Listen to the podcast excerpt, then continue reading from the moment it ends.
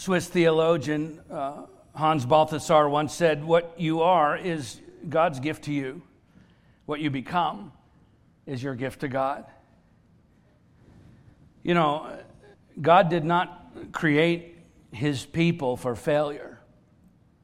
He didn't call us to a life of defeat or subjugation to this world or the ways of this world. No, he, he created and called us to a life of victory and freedom.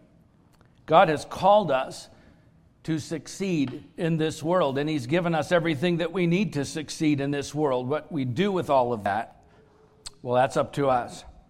The truth is, for the follower of Christ, succeeding in this life is probably not as elusive as we think it is. In fact, I don't believe.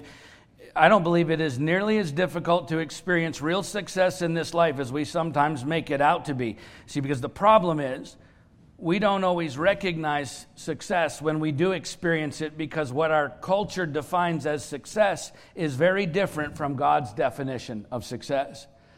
And so it's not so much a matter of needing to figure out how to be successful that is so elusive because true success is clearly spelled out in God's Word. The real issue for many Christians today is not trying to find success, even though we think that's the problem. The real issue is understanding what true success is. Because if our definition of success is incorrect, then we can go through life believing that we're failing, even though we're trying very hard to live for God and to be obedient to His word and to honor other people. And all the while, we're seeing others who are not living that way, maybe not even trying to live that way, who seem to be experiencing all the success in the world. So we become discontent and disillusioned and unsettled and sometimes even depressed because we think we're failing at life when the very opposite may be true and we don't even realize it. Because we've been fed a lie We've been indoctrinated culturally to believe in a definition of success that couldn't be further from the truth, and unfortunately, that lie has crept its way into much of the American church. And so we have all these Christians today who are walking around unhappy and they feel unfulfilled because they think they've failed at life because they're not experiencing Western culture's definition of success. Listen, God's promise of success for his followers has absolutely nothing to do with a relentless pursuit of the American dream and everything to do with the relentless pursuit of Christ. And all the benefits that we experience in this life and the next because of his presence in our lives. And the fruit, listen, the spiritual fruit that comes out of living that way because of the victory he's already secured that we can walk in every single day, no matter our circumstances on any given day. I personally believe there are many Christians who are wildly successful followers of Christ, people who should be teaching and mentoring and discipling others according to how they've lived their own lives for Christ so that other people can follow their example. But instead, I watch them shrink back from ministry and all that God has called them to do because they're embarrassed by their circumstances, which, according to secular society's standards, may look unsuccessful to us. We've bought into this great lie that as long as we have the right job and the right car and the right house and a perfect marriage and our kids are the best at everything and people like us and we're outgoing and always confident and always know what to say and do in every situation, then we must be successful people. And that same lie says if you're not always so popular, maybe, maybe even some people just don't like you. And maybe you don't have the best job. Maybe you've even been fired from a job and you don't have a lot of money and your house isn't all that impressive compared to your friends and it's hard to get ahead and you feel awkward around new people and sometimes you just don't know what to say or what to do and sometimes your relationships are difficult and you have to really struggle to make some of them work. Well maybe i'm just not that successful. And yet not only are none of those things qualifiers for true success according to scripture but in some cases you know the very opposite is true in some cases, producing real spiritual fruit in your life for Christ, living a truly successful Christian life, will mean not always being popular. In fact, at times it will mean some people just won't like you.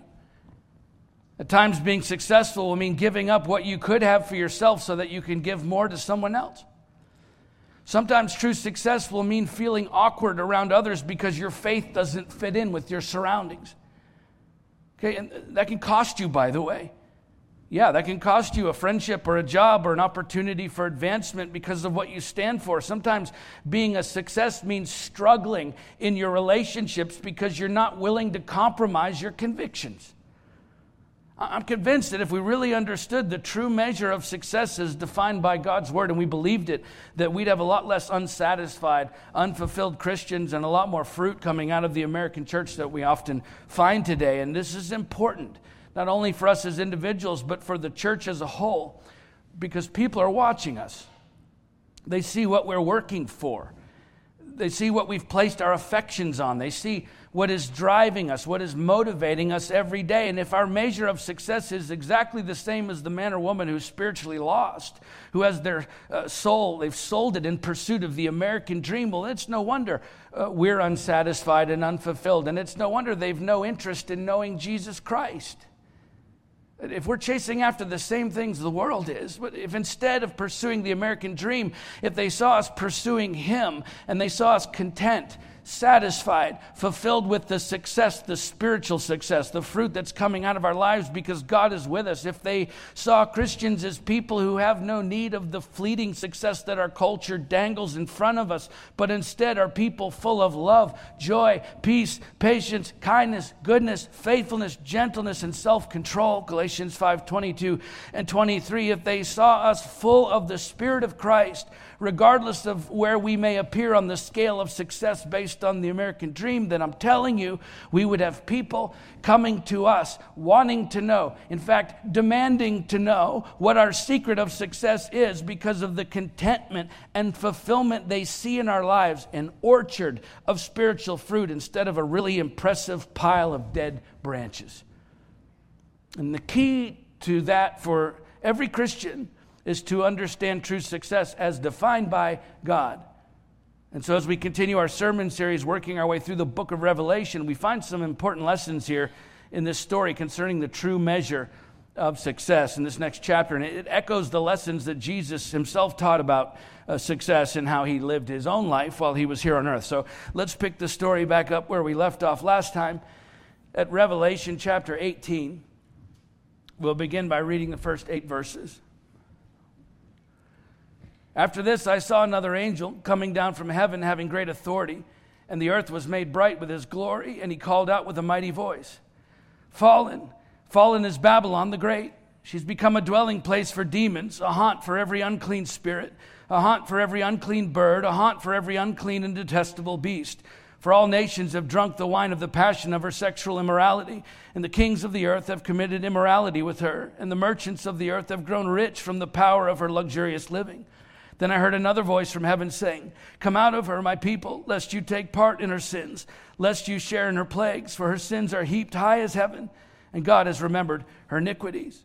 Pay her back as she herself has paid back others, and repay her double for her deeds. Mix a double portion for her in the cup she mixed. As she glorified herself and lived in luxury, so give her a like measure of torment and mourning, since in her heart she says, I sit as a queen. I'm no widow, and mourning I shall never see. For this reason, her plagues will come in a single day death and mourning and famine, and she will be burned up with fire. For mighty is the Lord God who has judged her.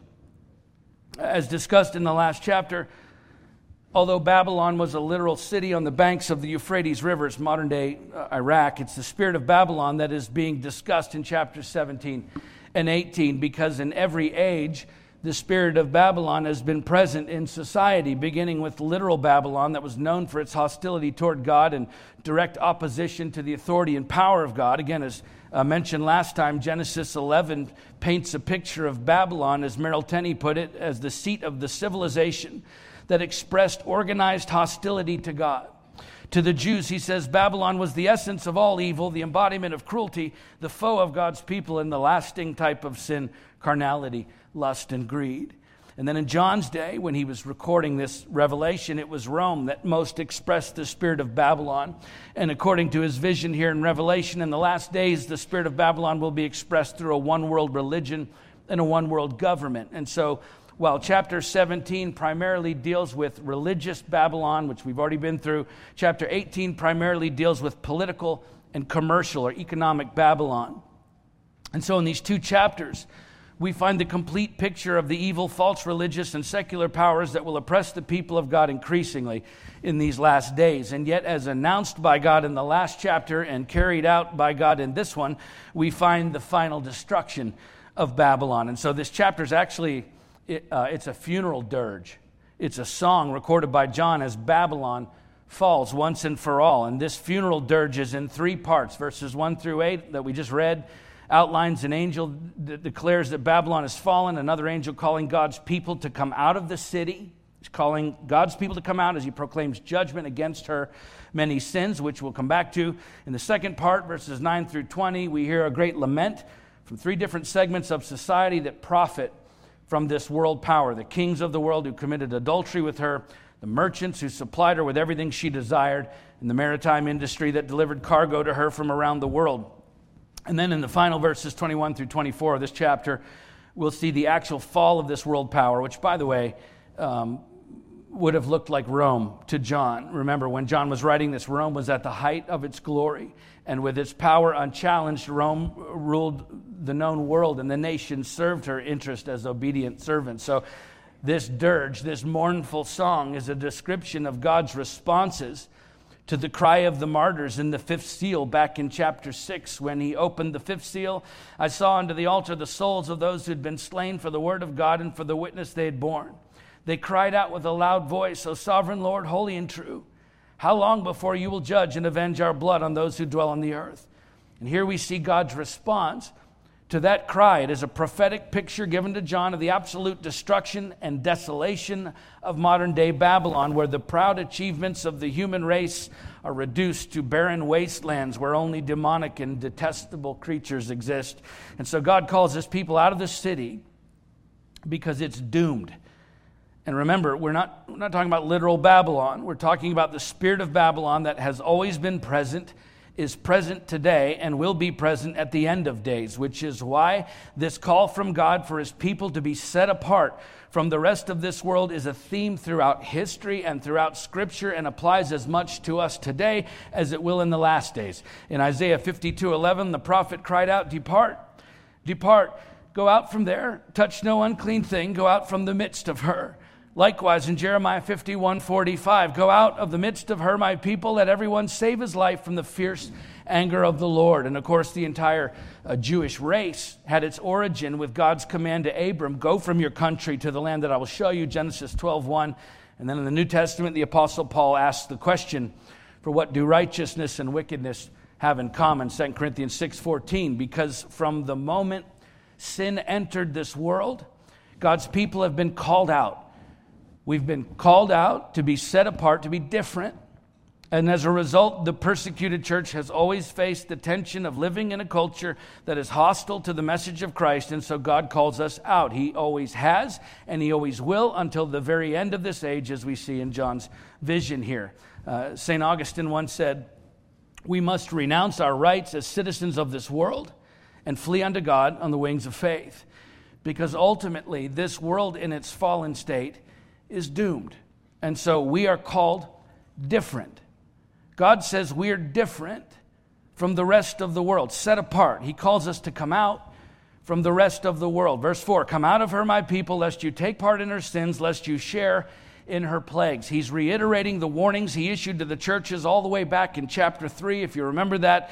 So some of this is a bit of a review of that chapter. But listen, uh, if Jesus says it again, then we need to hear it again. Okay, because look, the gospel of Christ is subversive by nature, it is disruptive, which means the message of the church is subversive, which means our mission to this culture is subversive. In other words, we're supposed to be different from the rest of the world. We're supposed to live our lives against the grain of the rest of society. We're supposed to live our lives in a way that doesn't make any sense to an unbelieving world. The Apostle Peter said, You are a chosen race, a royal priesthood, a holy nation, a people for his own possession, that you may proclaim the excellencies of him who called you out of darkness into his marvelous light. Once you were not a people, but now you are God's people. 1 Peter 2 9 and 10. We see it all through Scripture. We're called out. We're God's people, and being one of God's people means being called out by him to live a different kind of life than the one you would live if you were not one of his people. We're supposed to be different, called out, set apart. That is God's expectation for his people, for each one of us to live our lives called out by him and set apart for him, set apart from the rest of the population, not separated, but set apart or set in contrast with everyone else. Why? So that it would be obvious to those who don't follow Christ who the followers of Christ actually are and just how different life is when you choose to follow Him. Because the more we, listen, the more we try to bring the church into a state of harmony with the culture around it, the more the church begins to look like the culture around it. I've been doing this in some capacity for uh, almost 30 years. The more we try to bring the church into a state of harmony with the culture around it, the more the church begins to look like the culture around it. And the more the church looks like the culture around it, listen, the less effective the church becomes at making disciples. Because why would anyone who's not a part of the church be interested in the life of the church when it looks just like the life they already have? And so it's, it's one of the utmost of, of the utmost importance. It's a top priority for every follower of Jesus Christ to understand what your life is supposed to look like when you're called out by God, because it is decidedly not the same life you had before. It's different. Living for Jesus doesn't look the same as living for yourself. It's different. This world's definition of success and God's definition of success couldn't be more different. Okay, being called out by God is more than simply believing in Jesus Christ and then hanging out with your Christian friends on Sundays. It's living an entirely different kind of life, one that makes no sense to the unbeliever. And by the way, uh, nobody gets a free pass here. Right? There isn't a single Christian on this planet who God looked at and said, "You know what? I created all these people and I called them out to serve a great purpose on this earth except you." You're, you're the exception. For you, it's enough, to, it's enough to just believe in me and go to church with your friends on Sunday. No, there isn't one example of that in all of Scripture. Every one of us has been called out to live a different kind of life different to the point that when people encounter us, there should never be any doubt in their minds that we are followers of Christ because it is unmistakably clear by simply watching how we live and behave and talk and conduct our daily lives that we're different than everyone else. And it's, it's easy to blame the church as an organization for that, for looking too much like the secular culture today. It's much harder to take a long, honest look at ourselves in the mirror individually and then consider how our lives are actually different, if at all, from the rest of the world. But that's exactly what we need to do because it's not the organization of the church or its structure or size or whether we meet in big buildings or in people's homes. It's none of those things that separate us from the rest of the world. No, it's how each of us lives our lives every day that separates us from the rest of the world. We're not to be cloistered in little groups where we don't let anyone else in. No, no, no. We're, we're to be integrated in this world, but different, set apart. We should stand out like a sore thumb. The fact is, the church looks just like the world when we look just like the world. But God called us out of the world to be different. English theologian John Stott once said instead of always being one of the chief bastions of the social status quo, the church is to develop a Christian counterculture with its own distinctive goals, values, standards, and lifestyle a realistic alternative to the contemporary technocracy, which is marked by bondage, materialism, self centeredness, and greed. Christ's call to obedience is a call to be different, not conformist. Such a church, joyful, obedient, loving, and free, will do more than please God. It will attract the world. It is when the church evidently is the church and is living a supernatural life of love by the power of the Holy Spirit that the world will believe. God called us out of the world to be different so that the church would distinguish itself from the unbelieving world around it as a testimony to the glory of God at work in his peculiar people. Let's keep reading verses 9 through 20. And the kings of the earth who committed sexual immorality and lived in luxury with her will weep and wail over her when they see the smoke of her burning. They will stand far off in fear of her torment and say, Alas, alas, you great city, you mighty city, Babylon, for in a single hour your judgment has come. And the merchants of the earth weep and mourn for her, since no one buys their cargo anymore cargo of gold, silver, jewels, pearl, fine linen, purple cloth, silk, scarlet cloth, all kinds of scented wood, all kinds of articles of ivory, all kinds of articles of costly wood, bronze, iron, and marble, cinnamon, spice, incense, myrrh, frankincense, wine, oil, fine flour, wheat, cattle, and sheep, horses, and chariots, and slaves, that is, human souls. The fruit for which your soul longed is gone from you, and all your delicacies and your splendors are lost to you, never to be found again. The merchants of these wares who gained wealth from her will stand far off in fear of her torment, weeping and mourning aloud. Alas, alas, for the great city that was clothed in fine linen and purple and scarlet, adorned with gold, with jewels, and with pearls. For in a single hour all this wealth has been laid waste, and all the shipmasters and seafaring men, sailors, and all those trades whose trade is on the sea stood far off and cried out as they saw the smoke of her burning. What city was like the great city? And they threw dust on their heads as they wept and mourned, crying out, Alas, alas, for the great city where all who had ships at sea grew rich by her wealth, for in a single hour she's been laid waste. Rejoice over her, O heaven, and you saints and apostles and prophets, for God has given judgment for you against her.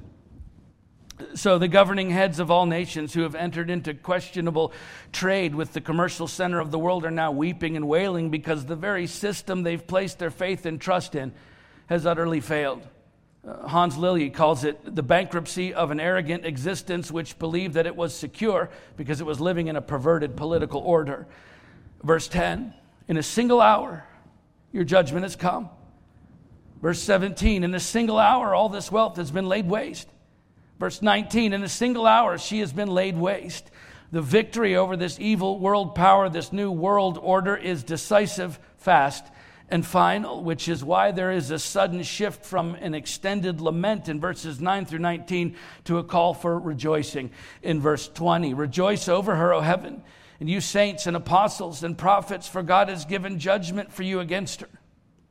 You see, we're called victorious because the victory is already ours, but we have to walk in it. We have to willingly separate ourselves from the ways of this world and live as the men and women He says that we are because he's already secured our victory. J.I. Packer once said, The stars may fall, but God's promises will stand and be fulfilled. God always does what he says he will do. Always. In fact, if, you, if you've ever been uh, disappointed by something you were sure God was going to do in your life and it didn't actually happen, it's not because God didn't do his part. God always does his part. Maybe not how we want him to or when we want him to, but God always does what he says he will do. So the question we need to ask ourselves when things aren't going the way we want them to or thought they would isn't whether or not God is doing his part, but rather, am I doing my part? Because the success of his plan for our lives is guaranteed. We just have to follow it, which means not following this world. See, we have a part to play in seeing God's promises fulfilled in our lives. We do. How many times do we see in the Old Testament and the New Testament God telling his people, look, if you do this, if you follow my plan, then this blessing, this victory, this fulfillment of my plan in your life will be yours for the taking. But if you do this, if you follow your own plan, the outcome for you is going to be very different. We always have a part to play in God's plan for our lives. He told Moses he would lead the Israelites out of Egypt, but when they got to the Red Sea, an impassable barrier to their successful escape, Moses had a part to play in getting the people across that body of water with Pharaoh's army bearing down on them and the Israelites bearing down on Moses. He had to turn his back on every immediate, urgent need and all the other voices trying to tell him what to do and walk out to that water in faith, stretching out his staff, believing that God would do what what he said he would do. And as Moses did his part, the promise was fulfilled. God told Joshua that he would lead the Israelites into the promised land, but Joshua still had to march around the walls, the impenetrable walls of Jericho, before God fulfilled the promise by supernaturally bringing those walls down. Joshua had a part to play. David was anointed to be king of Israel. But he still had to go out onto the battlefield and face the giant Goliath in battle. He still had to prove himself faithful to honor Saul, even when Saul was still trying to kill him. The fact is, David had to learn to live and act like a king before he ever became one. He had a part to play in God's promise being fulfilled in his life. In every instance, God did his part but the one to whom the promise was given always had to do their part as well. He said to his people in 2 Chronicles 7:14, "If my people who are called out by my name humble themselves and pray and seek my face and turn from their wicked ways, then I will hear from heaven and will forgive their sin and will heal their land." If there's a promise for God's people there, but notice it's preceded by an if right? The promise is preceded by an if. If you do your part, God says you will reap the blessing of that promise because I'm always faithful to do my part. Just to be clear, just we're all on the same page, it, it's not our faithfulness that makes God, makes God faithful. It's, it, his faithfulness is not dependent upon our faithfulness. He is who He is and our experience of Him, whether meeting with our approval or not, right? Whatever you think about God, those feelings do not alter who He is in any way, shape, or form. In Deuteronomy 7 9, Moses says, The Lord your God is God, the faithful God who keeps covenant and steadfast love with those who love Him and keep His commandments. In other words, God keeps His promises distinctly because that is who He is a covenant keeping, promise keeping God. And our faithfulness in believing that or a lack of it has no bearing whatsoever on the truthfulness of that statement. God is God. And so our hope, our faith, our trust, our confidence, and likewise our hopelessness, our doubt, our distrust, and our uncertainty, all of those things may have a great effect on who we are, but they have absolutely no effect on who God is. So our confidence in Him isn't what makes Him worthy of our confidence. Our faith in Him is not what makes Him faithful. Our trust in Him is not what makes Him trustworthy. And our hope in Him is not what guarantees the hope that we have in Him. That's why the Apostle Paul said all the promises of God find their yes in Him, not in us. 2 Corinthians 1.20, because all of God's promises for us are fulfilled in Christ. The point is, God always finishes what He starts. He makes good on every promise, every commitment, every plan He's ever established in your life. God always finishes what He started, which also means the good work that He started in you the day you gave your heart and life to Christ. He's going to finish that good work in your life. So you don't ever have to wonder if God will complete the work that He began in you because he absolutely will. The Apostle Paul said, I'm sure of this, that he who began a good work in you will bring it to completion at the day of Jesus Christ. Philippians 1 6, the, the foundation for your spiritual progress in this life is ultimately rooted in what God has done. Your spiritual success is rooted in what God has done, is doing, and will do in your future because God always finishes what He started. But look, how that progress unfolds in your life largely depends on you finishing what you've started. Again, Deuteronomy 7 9, the Lord your God is God, the faithful God who keeps covenant and steadfast love with who? With those who love him and keep his commandments. God is always going to do his part, he will always finish what he started. The question is, will you? Will you finish what you started the day you gave your heart and life to Christ? And here's why that question is so important because your life on this earth was never meant to be second place to your life in heaven. You get that, right? When God created the earth and all of us, it was meant to be the dwelling place of mankind with God. And of course, we messed that up. And yet, because God so loved the world, He gave His only Son that whoever believes in Him would not perish, but have everlasting life with God by way of His Holy Spirit in us. That is His gift to us. And through that gift, the moment the Holy Spirit came to dwell inside of his people, the kingdom of heaven on earth in that moment was restored in us. You understand, uh, this, this world isn't just a place where we try to hang on by the skin of our teeth until we all get to heaven. No, this is God finishing what he started through you and me. And one day, according to the revelation, as we'll see, he's going to remake this world for us to dwell in it with him forever. So don't think of this world as a bad place that you have to endure until you get to heaven. It's not our home in its current state, that's true. But it will be when He sets things right and remakes it. And until then, as long as you do your part, as long as you finish what you started the day you gave your heart and life to Him, you can experience in your own life here on earth His kingdom come, His will be done on earth as it is in heaven right now. Talk about success. That's his promise to you victory in this life and in the next. Let's finish the story for today, verse 21 to the end of the chapter.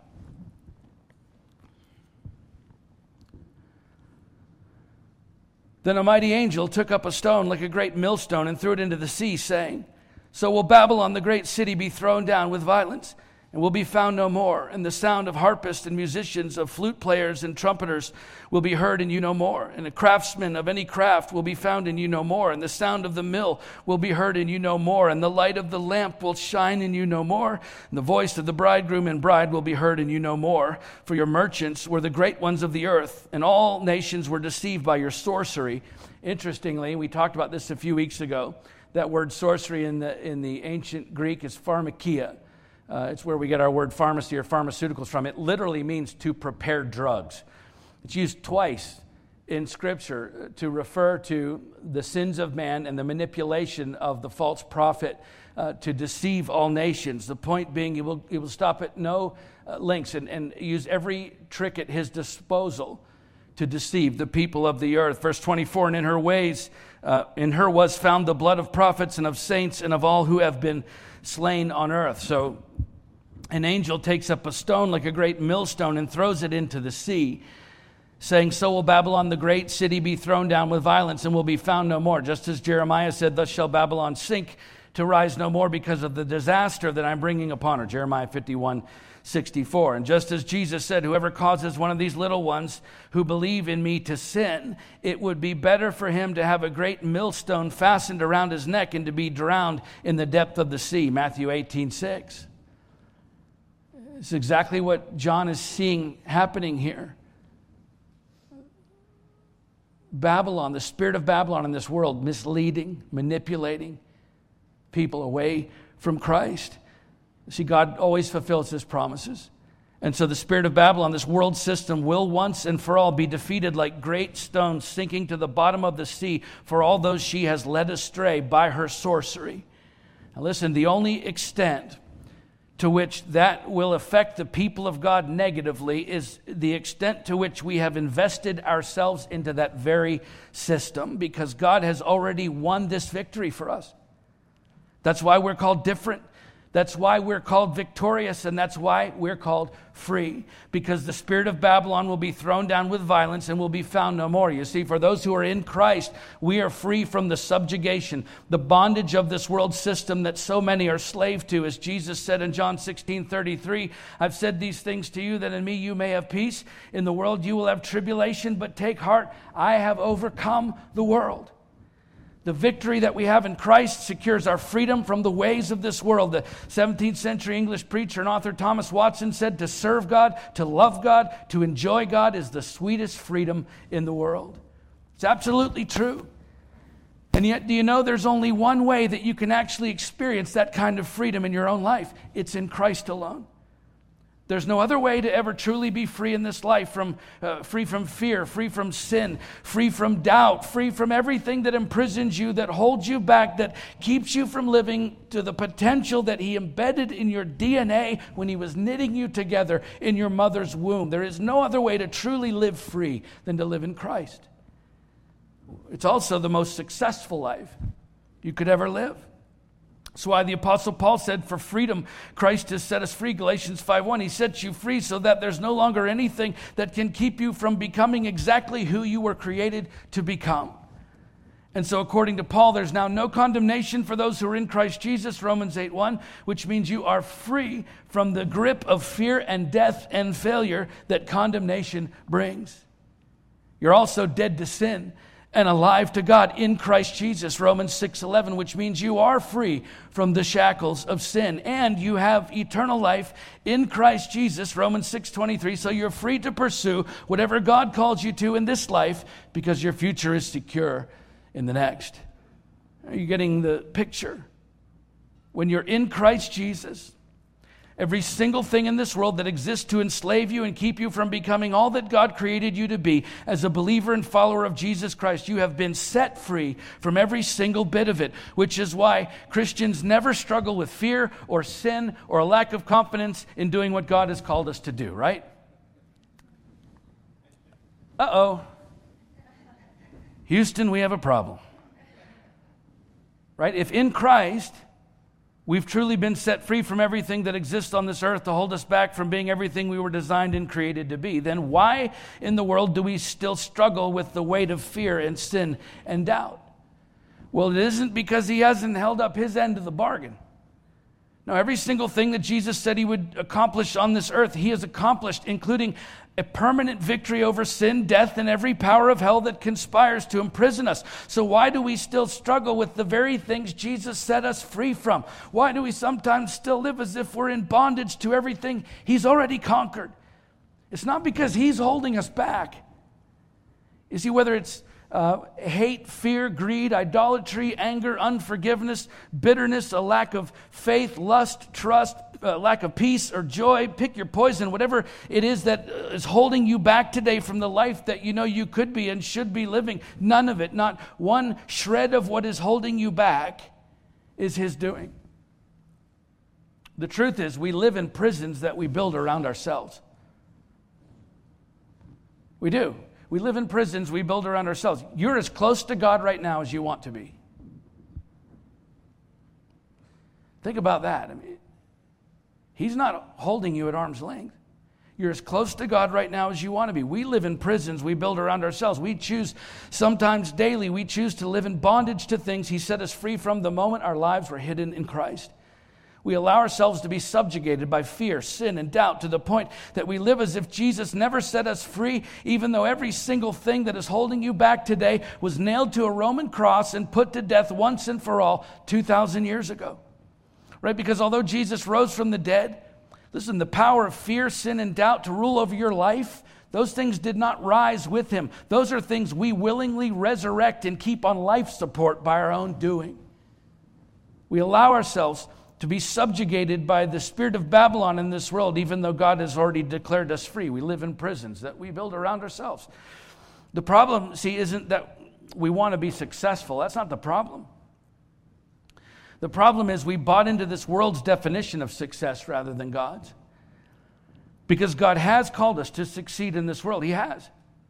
And He's given us everything that we need to succeed in this world. And so, if you feel like you're failing at some aspect of your life right now, the question isn't a matter of what, what do you still need from God. No, the question is, what are you doing with what He's already given you? Because in Christ, you've already been declared by God to be different, to be victorious, and to be free. And there's no greater success than that. Let's pray.